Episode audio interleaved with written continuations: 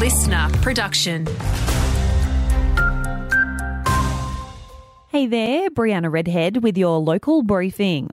The voluntary firearm buyback scheme starts this week, but it's being criticised for ripping off licensed owners.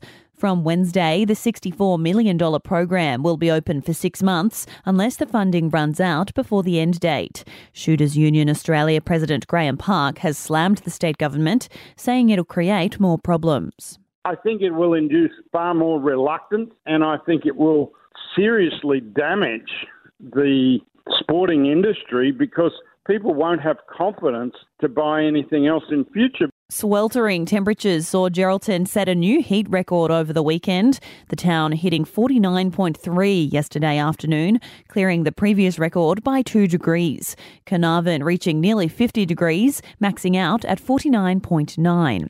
Data collected from our Midwest Gascoyne all the way to Canada.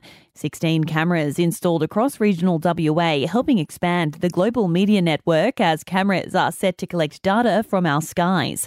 Perth Observatory's Wallace says it's also a way to bring the community together as citizen scientists part of the project is figuring out what's out there in space, learning where these meteors come from, and potentially finding out where the meteorite might have landed. But there's so much more that you can do with these cameras in terms of science communication to get the community involved.